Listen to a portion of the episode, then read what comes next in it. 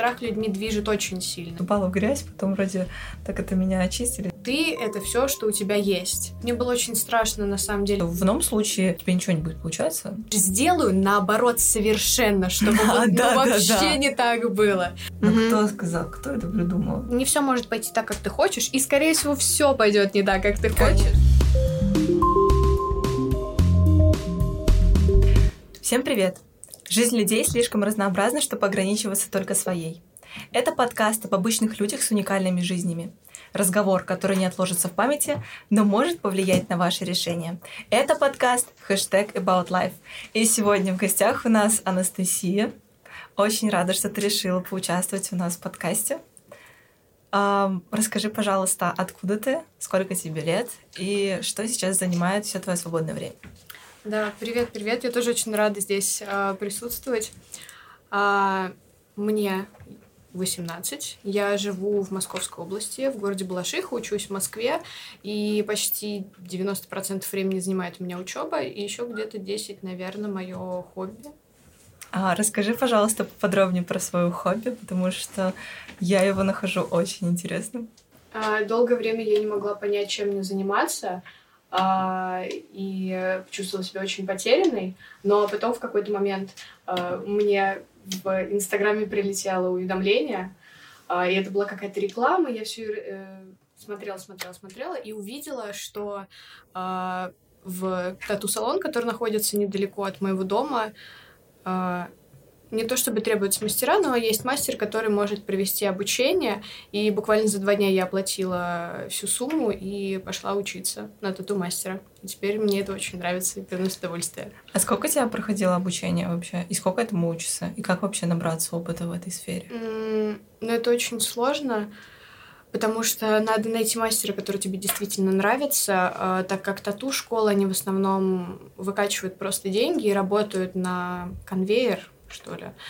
А здесь именно важна работа на результат и на стилистику, в которой ты хочешь работать, потому что их очень много, и, конечно, перед тем, как что-либо делать, стоит, конечно же, этот вопрос изучить. Вот. Мое обучение проходило около месяца, наверное. Оно немножечко подрастянулось, но у меня было 10 занятий, за которые мы прошли азы. То есть это какая-то а, базовая дезинфекция, это работа на искусственной коже, работа на настоящей коже на клиентах и вот какие-то вот такие штуки. А через сколько примерно ты перешла к работе на настоящую кожу? Ну вот через месяц. Как-то нормально было или как? Это- это- пе- первая, первая твоя настоящая кожа? Это на самом деле было очень страшно, я чуть не упала в обморок, прям в студии. Мне кажется, в студии надо отдельного человека ставить, который будет следить за психологическим состоянием своих сотрудников. Да, да, да, да, да. А в принципе в таких салонах люди, и которые приходят э, на на какие-нибудь татуировки, они часто падают в обморок. При мне э, мужчина терял сознание, на самом деле. Ему забивали рукав, и потом пришлось его, конечно, откачивать наштырем. Но на самом деле, главное, чтобы тебе это нравилось, и чтобы это прям отвлекало тебя от учебы, потому что мы это уже упоминали, что очень важно иметь что-то помимо учебы в университете или в школе. А, Настя у нас учится в университете на первом курсе, она моя однокурсница. Вот. Расскажи, пожалуйста, про учебу, нравится тебе или нет, почему именно этот университет, и как вообще пал выбор именно на это учебное заведение. Мгм. А, Интересный вопрос, потому что а, получается, что я учусь в этом университете уже три года вместо одного, потому что после девятого класса я сдала ОГЭ и пал выбор либо оставаться в своей школе, либо куда-то уходить. И я не очень хотела оставаться в своей школе и со своими преподавателями, потому что я понимала, что у меня будет подготовка к ЕГЭ, я хочу сдать на высокие баллы, но у меня там есть такие предметы, как химия, физика, математика. О, да, Это- да. Это просто ужасно. Я не понимаю, как работают цифры, это отвратительно. А, И мы начали искать с родителями место, куда бы мы могли податься. Это были разные предуниверсарии, и выбор пал как раз-таки на... Это не то чтобы предуниверсарий, это а, школьное обучение на базе университета, как раз РГГУ. То есть э, у меня учеба длилась 6 дней в неделю. А, Четыре дня это была учеба в школе обычная. А еще два дня я ездила в университет на пары и лекции к университетским преподавателям. Ну, а тебе нравилось, или ты тогда уже понимала, это то, чего ты хочешь, или нет? Я не знала, каково это будет. Мне было очень страшно, на самом деле. Я потому что довольно-таки закрытый человек, который жил в своем маленьком мирке. А сейчас каждый день я понимала, что мне нужно будет рано вставать. А в десятом классе я вставала в 5 утра. Блин, вот я не понимаю, как люди просто, которые живут за миллиард э, километров от э, школы или университета, как вообще вы живете каждый день вставать в такое время? Я вот училась в начальной школе в другом районе, тоже вставала рано, но когда я перешла уже в школу в своем районе, я вставала, ну, тоже рано собраться, конечно, этого делать, извините, но когда там люди говорят, что я в 4 каждый день стою, так, господи, это как вообще? Да, это было непросто, потому что выходишь в 6 утра из дома и возвращаешься где-то в 6 вечера, плюс у тебя еще уроки. То есть на меня резко упала огромная ответственность и огромная усталость на самом деле.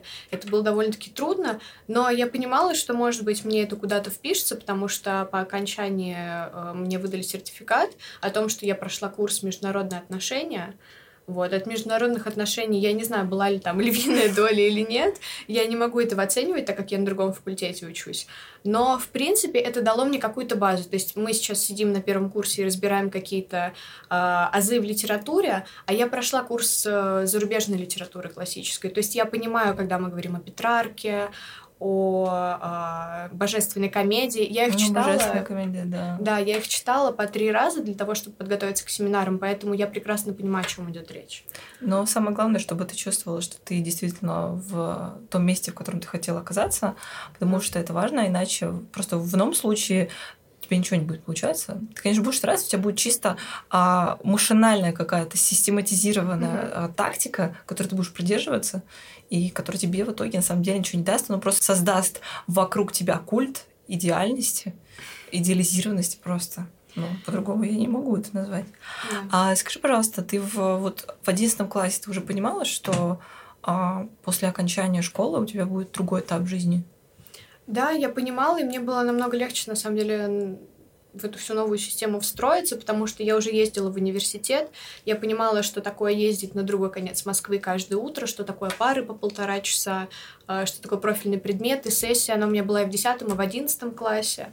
А, вот поэтому мне университет дал сейчас больше свободы, так как я спокойно беру на себя ответственность, могу планировать какие-то свои дела. И, в принципе, у меня нет проблем с самоорганизацией и особенно с учебным процессом. Поэтому мне стало, на самом деле, намного легче. Это вот этап жизни, в который я вошла с легкостью. Ну, вот у меня скорее э, входила, немножко споткнулась, упала в грязь, потом вроде так это меня очистили, и спокойно все стало хорошо. Вот, в этом плане, конечно, да, это все сугубо индивидуально. А вопрос у меня такой. Вот Насколько ты оцениваешь свое психологическое состояние в 11 классе, вообще в школе? Я знаю, что окружение очень сильно влияет на тебя и многих людей на самом деле. А как вообще справиться с давлением? Вот как ты справлялась? В одиннадцатом классе мне было немножечко попроще, потому что э, основная какая-то волна давления на меня произошла в пятом-восьмом классе. А, ну, даже немного в девятом. А в одиннадцатом классе было намного проще, потому что там я уже нашла людей, которые мне больше нравятся, единомышленников, а, так скажем. И, в принципе, было чуть-чуть полегче, но давили преподаватели. Мне, на самом деле, помогла дистанционка, потому что дома себя ощущаешь очень комфортно, и вот с этим давлением легче справляться. Но вот если говорить о каких-то советах, то, наверное, я их не дам, потому что все равно я впадала в апатию, я не могу оценить свое эмоциональное состояние в одиннадцатом классе как что-то хорошее, потому что я не люблю э, нацеленность на тесты, она меня совершенно вымораживает, и мне mm-hmm. нужно было, например, по английскому, я сдавала до этого международные экзамены, и мне нужно было полностью перестроиться да, на другую систему. Да, у меня то же самое было. Я, получается, в восьмом классе сдала PET, это один из кембриджских экзаменов mm-hmm. на уровень B11, если я не ошибаюсь. Вот. И там вообще тоже другой уровень, и когда ты смотришь на английский тоже в самом ЕГЭ, очень сложно перестроиться вообще. Да, и плюс преподаватели. Они, ну, понятно, что они используют, наверное, какую-то отрицательную мотивацию для того, чтобы ученики что-то делали из страха, потому что страх людьми движет очень сильно и во многих случаях. Но в данном случае он выступ, выступал как демотиватор, и мне, наоборот, вообще ничего не хотелось сделать, но я рада, что я пережила 11 класс и выпустилась с радостью из школы. Как у тебя складывались отношения с одноклассниками? Очень сложно складывались, даже я скажу, никак не складывались, потому что... Прекрасно понимаю. Потому что у меня была одна подруга, допустим, с которой я могла общаться, но все мои друзья — это жуткие экстраверты, они меня всегда усыновляют, удочеряют, а, вот, а я как-то с ними оказываюсь. Я, я даже не понимаю, как мы начинаем дружить. И вот у меня всегда была одна какая-то подруга, э, из-за которой меня могли не обижать, но вот это не помогало, к сожалению, в там пятом-восьмом классе, а, потому что у нас э, половина класса состояла из мальчиков, Мгм. вот, и основной буллинг все таки происходил от них, у меня были с ними очень плохие отношения, вот, эм, что я могу сказать? Я перешла в другую школу, и все стало легче, правда. Но главное, что ты почувствовала, что ты действительно отпустила этот груз, потому что у меня в, тоже в средней школе получается отношения с мальчиками тоже как-то очень в классе складывались очень не очень, вот.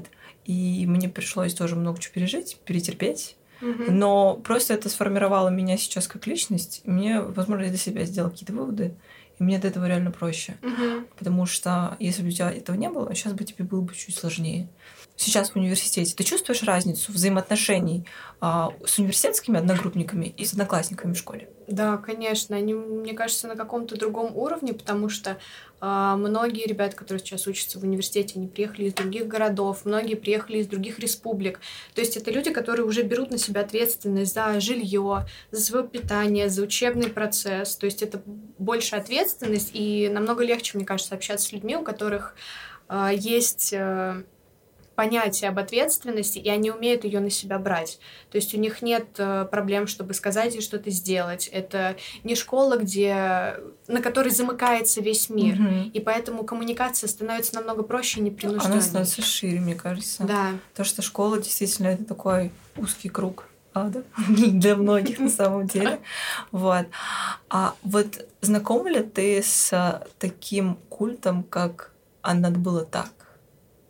Не Вот совсем. смотри, а у меня очень часто, как в семье, так и в школе, была такая штука, что а, когда ты что-то делаешь, ты стараешься, ты вкладываешь силы, а, тебя сначала хвалят, говорят, какой ты молодец, а потом добавляют такую маленькую фразу.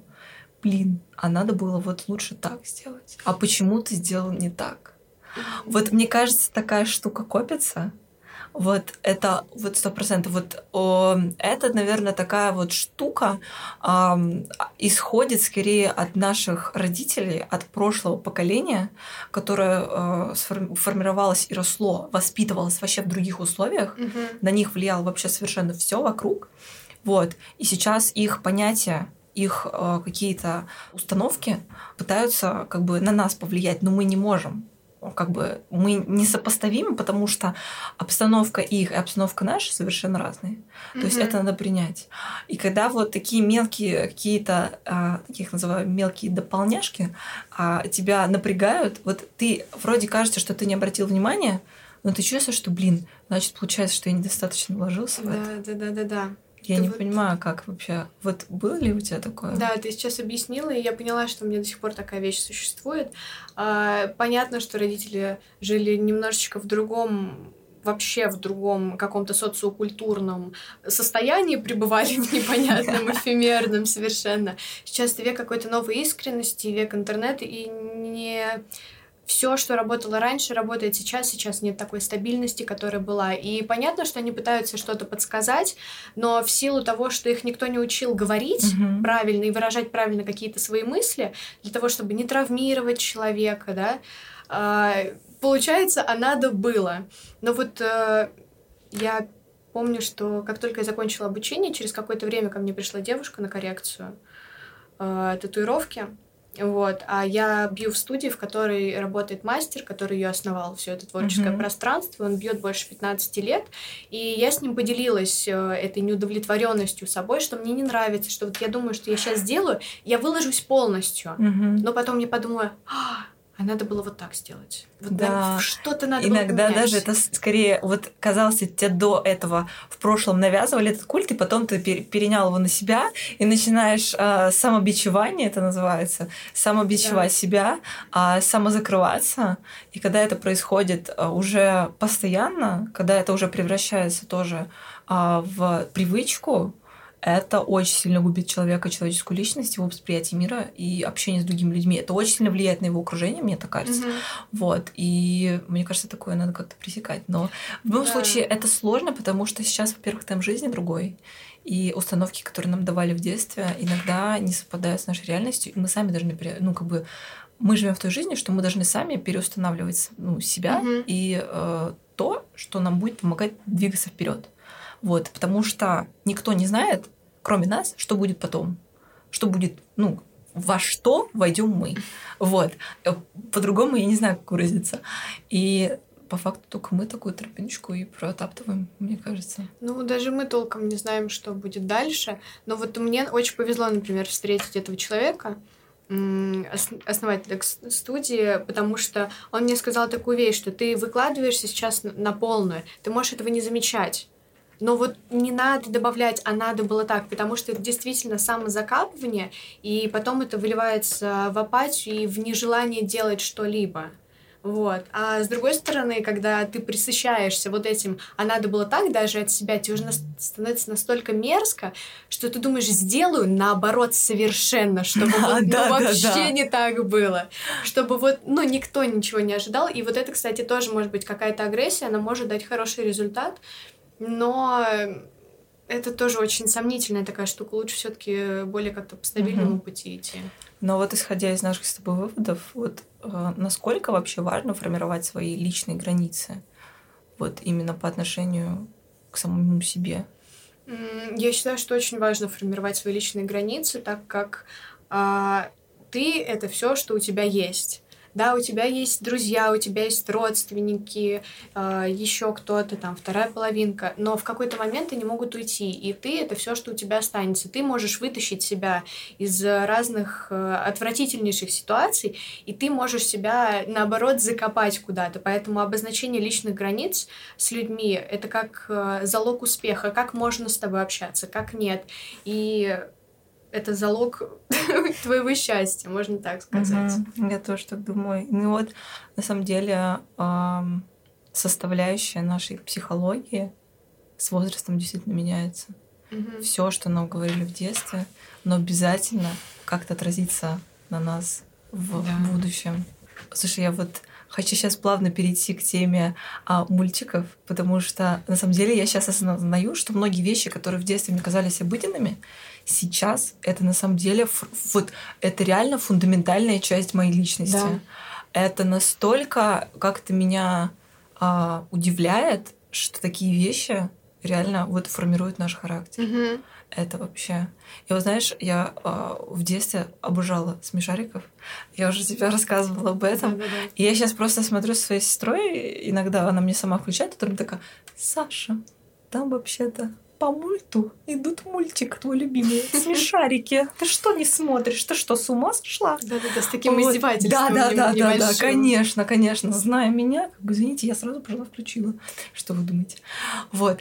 И эм, еще так получается, что я могу несколько раз смотреть одну и ту же серию, и каждый раз какой-то новый смысл. Вот почему это реально вот действительно тот мультик, который вот прям вот в моей памяти вообще столько вот серий, которые реально вот... Слушай, да. серия, если, может, помнишь, ежик в туманности», когда да. они снимали серию космического вторжения или что-то такое. Я в реке. Пускай река сама несет меня. Это большой метеорит, который несется в пространстве бесконечного космоса. Хорошо бы, чтоб туман рассеялся, а я вдруг приплыл домой. И вот тогда ежик задумывается о смысле бытия и насколько mm-hmm. вот важно остановиться на секунду. Да.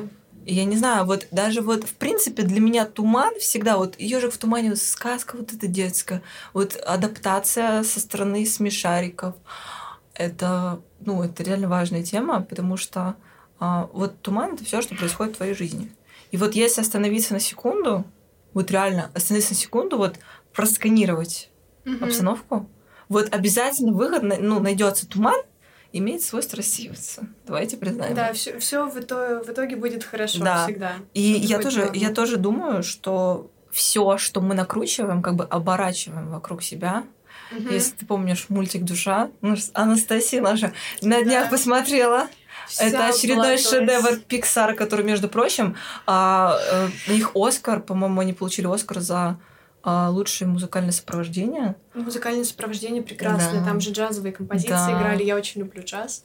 Это вообще просто прекрасно. Pixar знает, куда нажимать. Да, мало того, что они знают, как нажимать, это просто люб- вот любое произведение искусства, это вот ну, с- именно в мультиках, мне кажется, это Pixar. Вот реально. Да. Мне кажется, даже русская мельница не сравнится с который опу- опубликовал, ну, «Три богатыря». да, три богатыря. Пф. Конечно, скорее, три богатыря это скорее мультик больше для взрослых, потому что я когда ходила в кино думаю, лет в 12 на этот мультик, я не совсем понимала всех приколов. Много там. шуток, да, Да. таких адаптаций именно под взрослую аудиторию. Идут. И причем, типа, у меня многие друзья говорили, заходят, значит, в зал а, в кино, и там чисто большая часть взрослые такие. И чисто Мгм. шутки какие-нибудь пошли такие, чисто для взрослой аудитории, и такой смех конкретный вот, просто даже представить страшно. Но давай вернемся немножко к вот этому как раз обволакиванию себя, закапыванию, самозакапыванию, Мгм. а, самобичеванию. Вот есть ли в мультике душа ам, отражение вот этого культа? М, Мне кажется, что там есть э, вот этот культ туманности, что ли, когда ты не видишь ничего вокруг себя. Это очень схоже, на самом деле, с самозакапыванием, потому что ты постоянно весь в себе, что-то думаешь, там меня все ненавидят, я, я вообще такой вот весь плохой, меня никто не любит. Но вот там, там конечная сцена прекрасная в душе, а, потому что похожая ситуация произошла со мной, не я там умерла и стала каким-то наставником. Спокойно.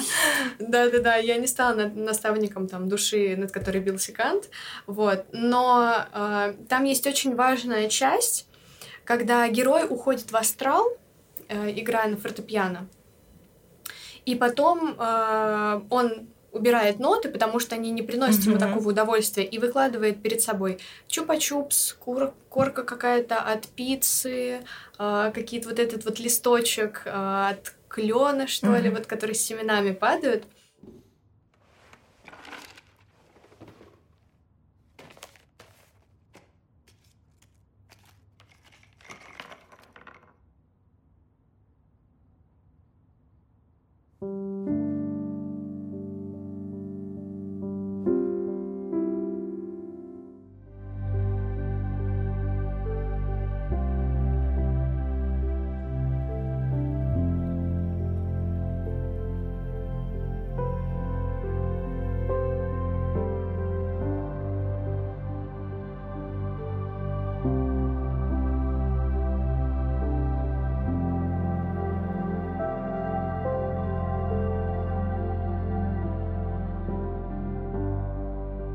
Внимательно на них смотрит, и у него отражаются его воспоминания, как он видел мир, и он понимает, что восприятие мира очень важно, и это то, ради чего стоит жить. И вот как раз-таки а, видно было, что он закапывался в школе, этот герой, что вот как-то все не так, короче, происходило.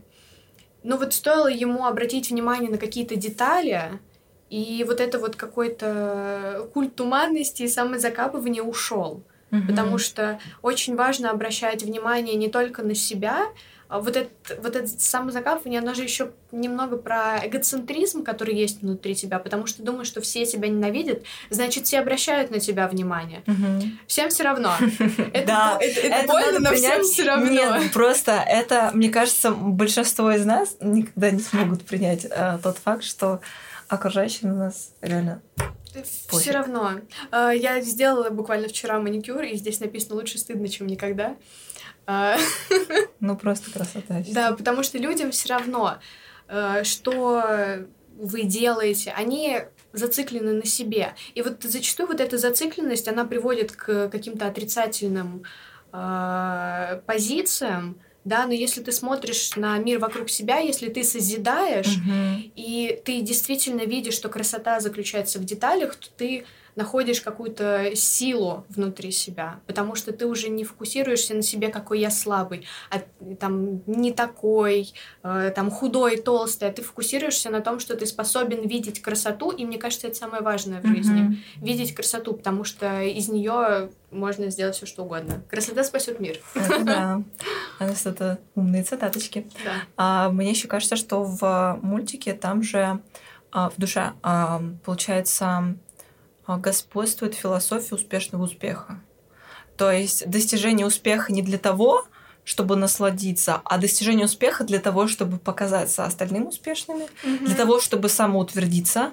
И как бы а, только перейдя через эту стадию, а, о том, что это тебе не нужно, можно убедиться в том, что успех нужен для формирования тебя. То есть ты должен понять через свой успех, это тот успех, который ты хочешь, даже если ты не тот успех, который ты хочешь, это не значит, что, извините, все. Закапываемся, да. обволакиваемся в туманность. Нет, культ успешного успеха это отвратительная штука. И она там, да, ты правильно сказала, что она там показана. И мне кажется, мы очень хорошо выходим из этого культа к настоящему счастью, к какому-то призванию тому, что делает героя и человека в жизни, в принципе, счастливым. Потому что, ну, тебе не на какое-то время действительно тебе даст удовлетворение, восхищение от окружающих, но ты не сможешь этим вечно подпитываться, потому что тебе важно что-то брать изнутри. А когда у тебя внутри пустота, которая тебя еще сильнее гложет из-за того, что ты не наслаждаешься вот этим процессом, а чисто вот идешь заполняешь какие-то mm-hmm. пункты, ну, мне кажется, это не стоит того просто. Это ну, не мне стоит кажется, счастливой да. жизни. Мне кажется, нам скорее больше важно жить, а не достигать чего-то, потому что это вот то же самое. Я очень давно нашла видео в ТикТоке, и э, там философия о том, что жизнь очень короткая штука. Она у меня в приватном аккаунте в закрепе. И это единственное, просто единственное, вот это прям разбитое сердечко. Mm-hmm. А, потому что и там, значит, а, происходит так, что качели, и вот так вот вокруг, а, ну, как бы показано, да. И там сначала девочка качается, потом подросток, потом уже такая, ну, женщина лет до 30, потом бабушка, потом прям старенькая бабушка, а потом пустые качели. Угу. Вот это очень важно понять, что не надо ограничиваться достижением чего-то, а надо проживать момент. Это к этому надо приходить. Возможно, mm-hmm. жизнь даже иногда стоит посвятить тому, чтобы прийти к осознанию того, что лучше жить, а не достигать. Да, жизнь в процессе. Да. Что-то похожее говорил Джон Леннон. Ну, действительно, лучше угу. наслаждаться э, чем-либо, чем просто достигать. И потому что от галочек на бумаге у тебя счастье не, не прибудет. У тебя могут быть деньги, но деньги они деньги, не могут решить все деле, проблемы. Да, денег всегда всем будет недостаточно. Деньги как ресурс. Да, потому что э, вот э, была такая умная мысль о том, что э, любому человеку денег, ну, как бы всегда будет недостаточно денег. Да. Он заработал э, много денег, у него совершенно другие больше. приоритеты становятся, больше, больше запросов. Больше денег, больше запросов. Соответственно, ему еще хочется еще больше, еще больше, еще больше. И, ну, как бы это ничего не даст. Нет потолка да, в данном случае. Да. И это скорее больше человек сама закапывается, опять же. И вот сколько мы уже за сегодня с тобой перечислили причин самозакапывания, это да. очень сложно. И важно принять тот факт, что это у всех. Но нет идеальных людей, да, Конечно, каждого это... что-то да. гложет в любом угу. случае. Не бывает да. э, таких прям прекрасных людей, которые бы такие, я здоровый, конечно. меня ничего да. не волнует, я абсолютно счастлив, прям с рождения. Нет, конечно. Да. И человек только через призму а, каких-то внешних факторов может а, столкнуться с тем, что он не, не может а, ну, согласиться с, с тем, что у него внутри. Он не может угу. принять это. Он не может а, в своей душе прийти к взаимопониманию. Да. Вот. И только как раз я думаю, что реально с детства у многих, в основном мультфильмы, а, фильмы, вообще книги а, как раз и отражают всю эту ситуацию. Угу. Вот. А, кстати говоря, между прочим, мои дорогие, а, всем а, очень рекомендую а, канал нашей Анастасии, называется «Ад – это другие». Да, я его да. специально даже открою. Да, нет, я вам правда советую, потому что а, как бы это очень интересно. Это очень Нет, интересно, делюсь да. всякими рецензиями на фильмы. Не надо, такие умные мысли диктуют. Вообще, вот реально, всем очень рекомендую. Да. вообще. И стихи еще читаю. Угу. Но вообще хочется еще вспомнить один мультик от Pixar, который называется «Головоломка». Это мультик моего детства, вот правда. Вот он появился, когда мне было лет 10-11, может быть, и мы даже на маме день рождения на даче с друзьями ставили целый спектакль.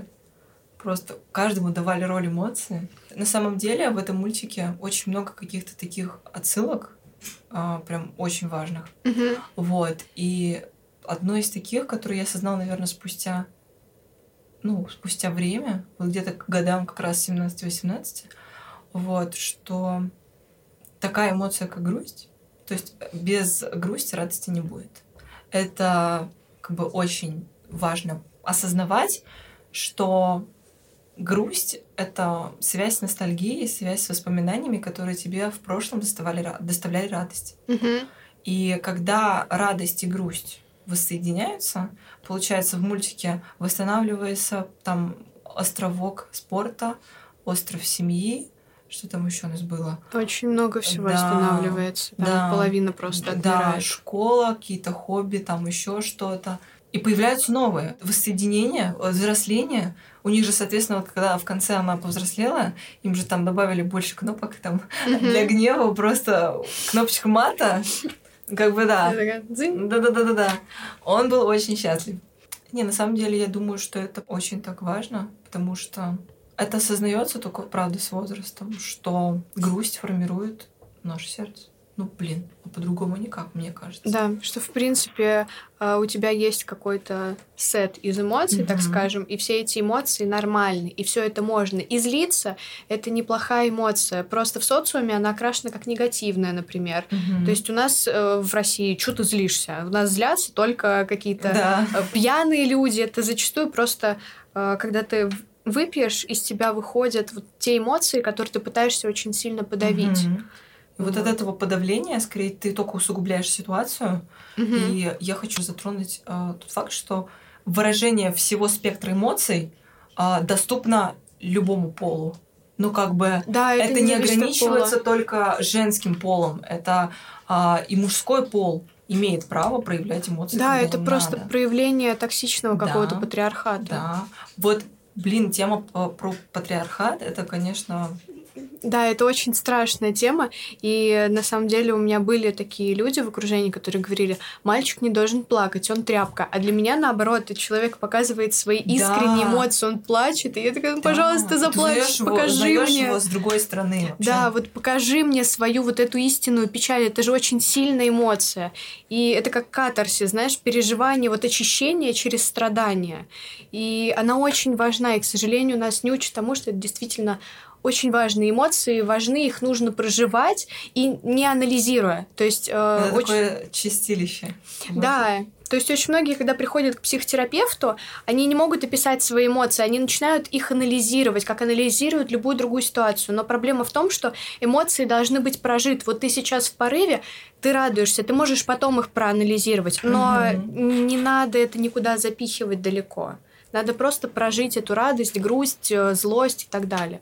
Я, в принципе, согласна с тобой полностью, потому что это реально очень важно. Вот как ты считаешь, когда ты ставишь себе цели, являются ли а, амбициозные цели положительным фактором? В каком-то случае это может усугубить ситуацию, потому что если ты ставишь себе какую-нибудь глобальную цель, и думаешь, сейчас я буду каждый день Мгм. идти, и вот у меня амбиции все прут, во-первых, не все может пойти так, как ты хочешь, и, скорее всего, все пойдет не так, как ты хочешь. Конечно. И с этим надо уметь справляться, действительно, потому что это часть процесса, ты учишься чему-то. Да, А, это первое. Второе, когда ты ставишь себе какую-то глобальную цель и плотно ей занимаешься, есть очень высокий риск того, что ты выгоришь. И твои амбиции все уйдут. То есть все равно нужно как-то с холодной головой подходить э, к какому-то целеобразованию и вот этому процессу хожения, что ли, к цели. Для того, чтобы ее достигнуть, чтобы у тебя не было вот этого вот момента, когда ты поднимаешься, ты на пике, у тебя там Да. и эмоции, и энергии, все есть, и ты резко падаешь в яму выгорания, и ты теряешь тот результат, который у тебя уже был. Вот этап выгорания в графике а, эмоциональных качелей это самая низшая ступень, самый lowest point, потому что оттуда не всегда вы- выбираются верно. Да. Потому что потом оно может пойти вообще в минус. Ну, Да. то есть, как бы, а в минус у нас уже там апатия, апатия депрессивное, депрессивное расстройство. расстройство и а, как бы расстройство личности, суицидальные мысли. А это, ну, давайте будем честны, это очень распространенная проблема среди подростков, угу. но опять же общество это пресекает. И да. признавать это очень сложно, потому что когда общество сформировало отсутствие суицидальных мыслей, ведь вокруг все так хорошо, ведь столько всё возможностей. Да. Руки, ноги у тебя есть, иди работай, все хорошо у тебя. А углубляться в ситуацию нет такого, потому что, пожалуйста, а давайте возьмем также в Советском Союзе не было такого понятия, как ментальное здоровье, угу. а сейчас это прям очень хорошо да. эм, развито. Вот. Я да. тоже думаю. Плюс, э, как бы, надо понимать, что, ну, как мы уже упоминали ранее, э, мир другой, поколение, получается, Z, сейчас уже другое. Да, Gen Z сейчас да, ранее. Да, это тоже так очень сложная система на самом деле. Так. И, ну, понимать темы, такие как ментальное здоровье, сексуальное образование, это не стыдно. Это нормально. Это, это не стыдно, это нормально. И я больше хочу сказать, что понятно, что были другие совершенно социокультурные какие-то рамки, э, общественно-политические события. Весь прошлый век для нашего государства да. э, он был очень сложным. И понятно, что все предыдущие поколения не крайне травмированы, поэтому нам тяжело об этом говорить. Но не, важно не забывать то, что стыд это социальный регулятор. Угу. Это ребенок не рождается с чувством стыда, ребенок чему-то учится. А только тогда, когда родитель вмешивается и говорит: ай-яй-яй, вот посмотри, другие вот на тебя посмотрят и посмеются, да, да. тогда формируется стыд. И на самом деле это для того, чтобы регулировать тебя в социуме. А не надо его как-то обращать против себя. Сты... Не стыдно, ничего не стыдно, нет ничего стыдного. Да, как бы а, многие сталкиваются с такой проблемой, что им сложно сформулировать вопрос, потому что тебе уже изначально сказали, что твой вопрос табу. Но mm-hmm. кто сказал, кто это придумал? Просто кто-то там посидел на троне, на стульчике. Да, несмотря... Да. Несмотря вот на всю эту табуированность, это же все равно существует. И это активно развивается. И, да, вот эта стадия отрицания, которая продолжается долгое время а, в обществе, особенно в России, но это очень сложно. Угу. Реально. Это я не знаю, через сколько времени мы придем к полному осознанию и принятию этой проблемы. То, что у нас подростки а, не осведомлены вообще о контрацепции или о том, что там а, важно сохранять, поддерживать взаимоотношения с родственниками, важно находить пути разрешения конфликтов, угу. что агрессия ничего не решает.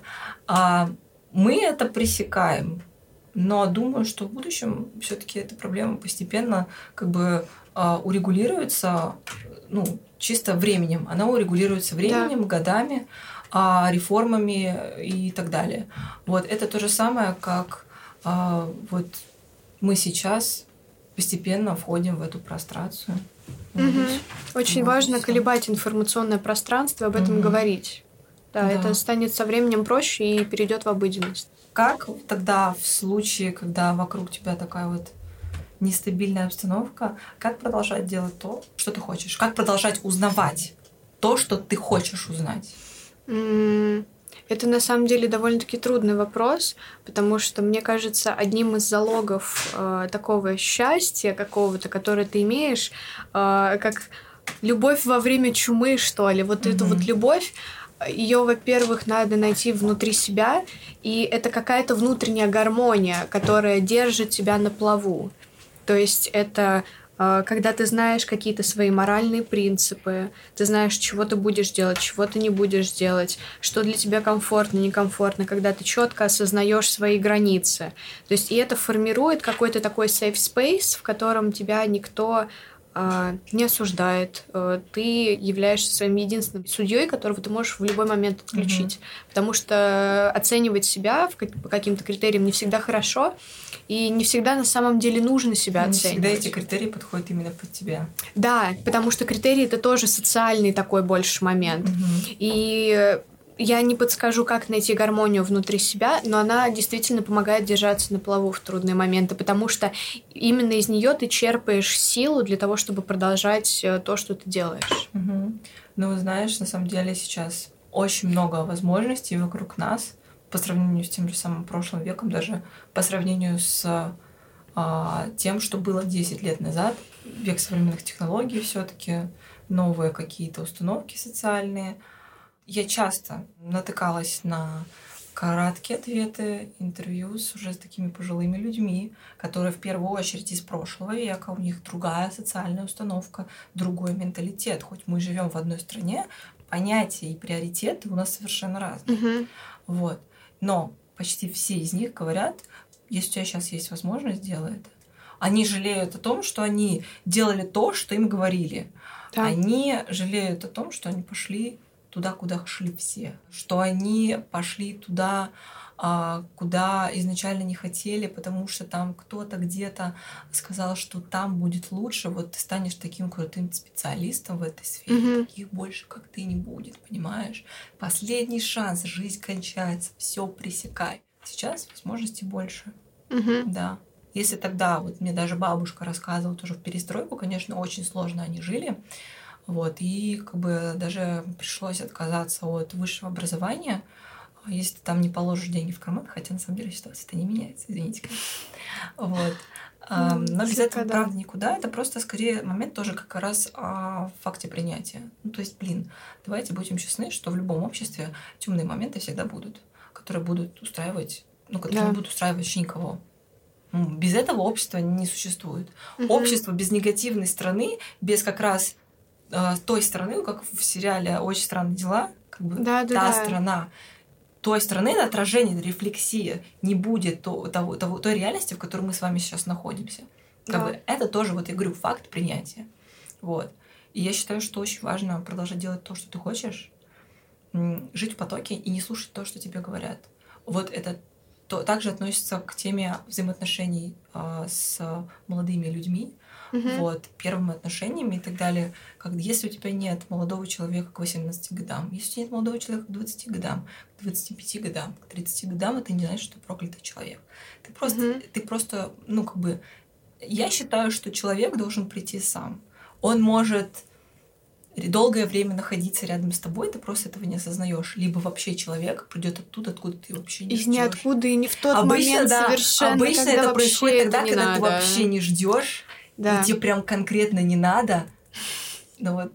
А, а что иначе? Ну как, Но как там говорят, типа, получается. а, любовь что-то Ну, не, не гонится. Ну да, об этом Да, говорил затем- Шекспир, да. о том, что если ты отчаянно бежишь за любовью, она будет да, от тебя убегать. убегать. А если ты остановишься и просто будешь бежать сейчас в другую сторону, Она будет кидаться тебе на конечно, шею. кидаться на шею, да. Да, отчаянно причем. Мгм. И когда тебе вот тоже очень сложно, именно в моем плане, то, что почти все мои знакомые, почти у них у всех есть какие-то отношения, у меня их нет и Мгм. не было. И я считаю, что нет в этом ничего постыдного. Я скорее приняла этот факт в классе 10-11, тоже через, ам, Через, Через- слезы, через да, боль, что я какая-то через не полотно, такая. через полотно вот этого вот а, Да. культа того, что вот У меня должен обязательно быть парень. капец, да, все. И без него жизнь не строится вот вокруг Конечно, него. Вспоминаю вот опять патриархальные взаимоотношения, извините, да. Ну, что вот ты конечно. там, как там говорят. Да, что женщина это как приложение к мужчине, она не может без него существовать. И плюс у нас государство нацелено на а, создание ячеек общества, которым Да. является семья, поэтому очень важно формирование этих отношений. Мгм. А, И на самом деле это очень глупо, потому что вот когда ты строишь отношения, особенно в каком-то раннем возрасте, это очень трудно, потому что ты еще не понимаешь, как тебе с самим собой. Мгм. Хорошо тебе, плохо, что ты любишь, что ты не любишь. И партнер также может этого не понимать. И когда вот вместе вот эти, в эти две незнайки вы сталкиваетесь, вы начинаете не знать еще больше, это порождает огромное количество Да, проблем. но иногда бывает так, а, когда противоположность вообще происходит, когда вы вдвоем ничего не знаете, вы такие думаете, Да. блин, давай узнаем. Давай Это- узнаем, давай Это попробуем редкость, но это вместе. прекрасно. Но это прям, это прям, ну правда, сейчас это действительно редкость. И даже если такое есть, то есть еще реже э, как бы такие отношения сохраняются. Да, но это действительно прям что-то из ряда вон выходящее. Но чтобы ты понимала, пожалуйста, у нас в России У нас процент, по разводам очень высокий да, за процент последние по два года. разводам, пожалуйста, Да. процент а, однополых семей, как бабушка, мама, а, да. получается... Долг по алиментам. Да, конечно. Долг по алиментам отец в детстве бросил. А у кого не спроси, у всех одна и та же проблема. Ну. Да. Есть две проблемы. Отец ушел из семьи, отец не, не ушел, ушел из семьи. семьи. Конечно, да. Это же из крайности в крайность. Ну и опять же, просто если, например, у тебя нет примера настоящей любви, ты не видишь, каково это вот, когда мама, папа любят друг друга, это реально сложно. Да. Возможно, такую проблему стоит прорабатывать со специалистами, потому что обращаться к точке зрения других людей, а, ну, лучше не стоит, потому что это все сугубо индивидуально. Угу. Вот. И когда ты реально не понимаешь, что тебе делать, ты либо, тут, как мне кажется, три варианта. Либо первое, ты просто вот так вот трясущимися руками ищешь что-то и никак mm-hmm. не находишь, либо ты находишь, но довольствуешься тем, ну что тебя недостойно, ты принижаешь себя либо ты остаешься на месте ждать. Вот третий, наверное, mm-hmm. мой вариант. Я не хочу принижать свои ожидания, свои требования. Зачем мне это делать? Если я хочу, чтобы мой партнер там был а, таким-то, таким-то, да, mm-hmm. а, мне от этого же лучше. То есть, как бы ему от этого лучше. Я буду как бы на его уровне, он на моем уровне. Мы будем э, на, на одной ступени, на качелях э, ровно качаться. На, да. да, у нас будут одинаковые требования. Вы будете слышать друг друга, да. как минимум. А когда вы находитесь по разные стороны горизонта, по разные стороны жизни, через рефлексию смотрите друг на друга. Да, причем рефлексия у вас совершенно разная, вы совершенно по-другому размышляете да. как-то. Это очень трудно, действительно. Да. Но это еще как, как бы факт вот этой вот э, женской внутренней энергии, которой, кстати, тоже мало кто а, обращает внимание. То, что внутри женщины всегда должна быть э, искра, которая будет зажигать девушку, и она будет чувствовать себя личностью, человеком, никому не принадлежащим потому что а, женщина, вот это скорее больше феминистические какие-то мысли.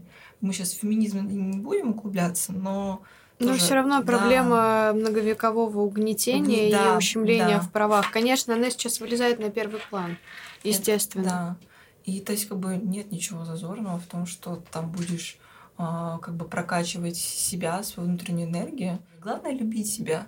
Просто когда ты полюбишь себя, это будут видеть другие. Но это mm-hmm. реально видно. Уверенность. Это уверенность, это самообладание, это самооценка, это э, знание как бы ну себя, как бы э, чего ты стоишь. Ты mm-hmm. на самом деле ты бесценный человек. Ну как бы да. Это да. очень важно различать не бесценное, что ты там просто так да, себя отдаешь куда-то. Да, а бесценное, смысле... что человек должен быть твоего уровня, достойным, который ты будешь счастлив. Угу. Это очень важно. Вот. И реально, тут, правда, нет ничего сложного в том, чтобы просто ждать. Время, ну, у нас, конечно, не резиновое, но, блин, само придет. Но все само. Равно.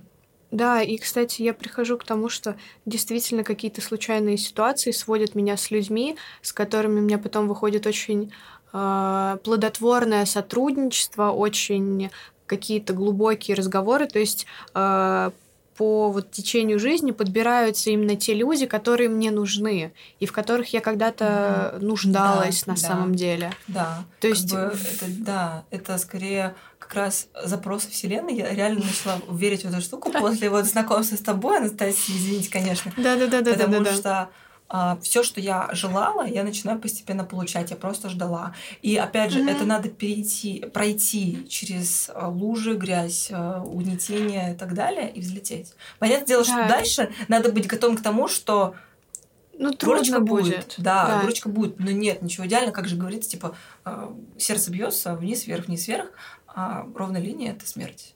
Да. Нет ничего стабильного.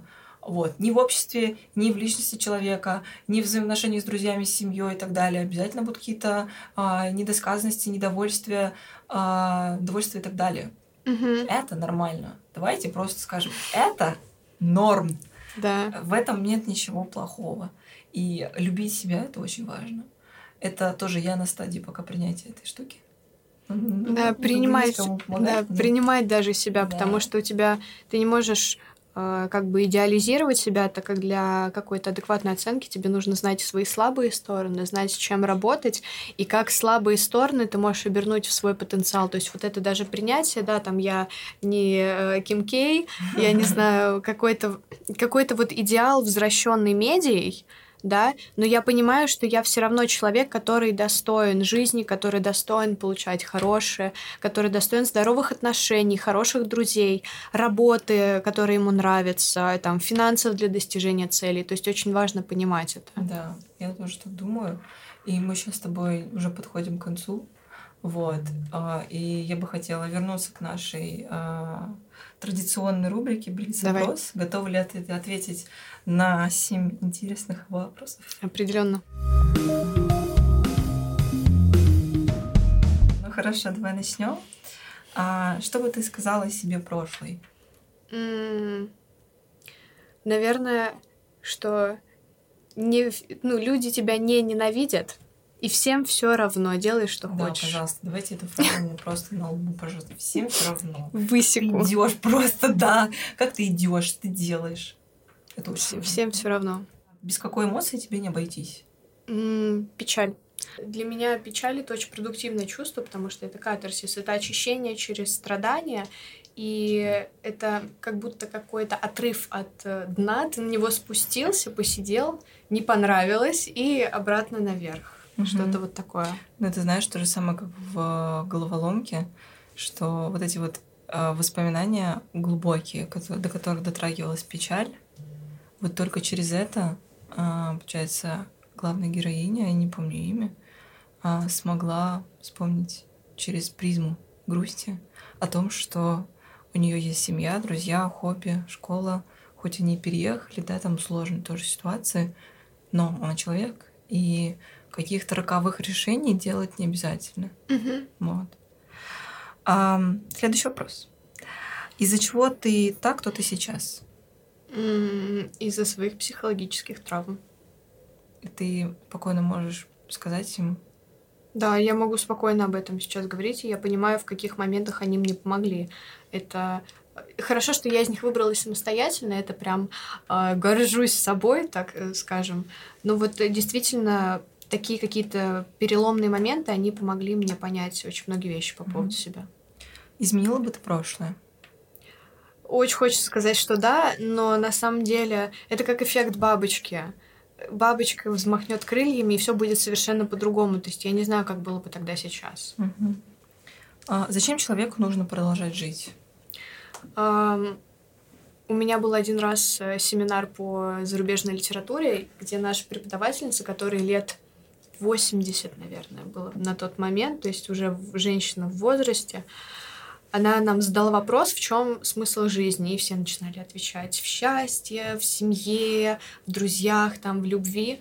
И она сказала, смысл жизни в самой жизни. То есть нужно продолжать жить ради самой жизни, которая mm-hmm. у нас есть, просто потому что она нам дана. И нам нужно созерцать и впитывать то, что находится вокруг нас. Вот для чего надо жить. А что для тебя жить хорошей жизнью?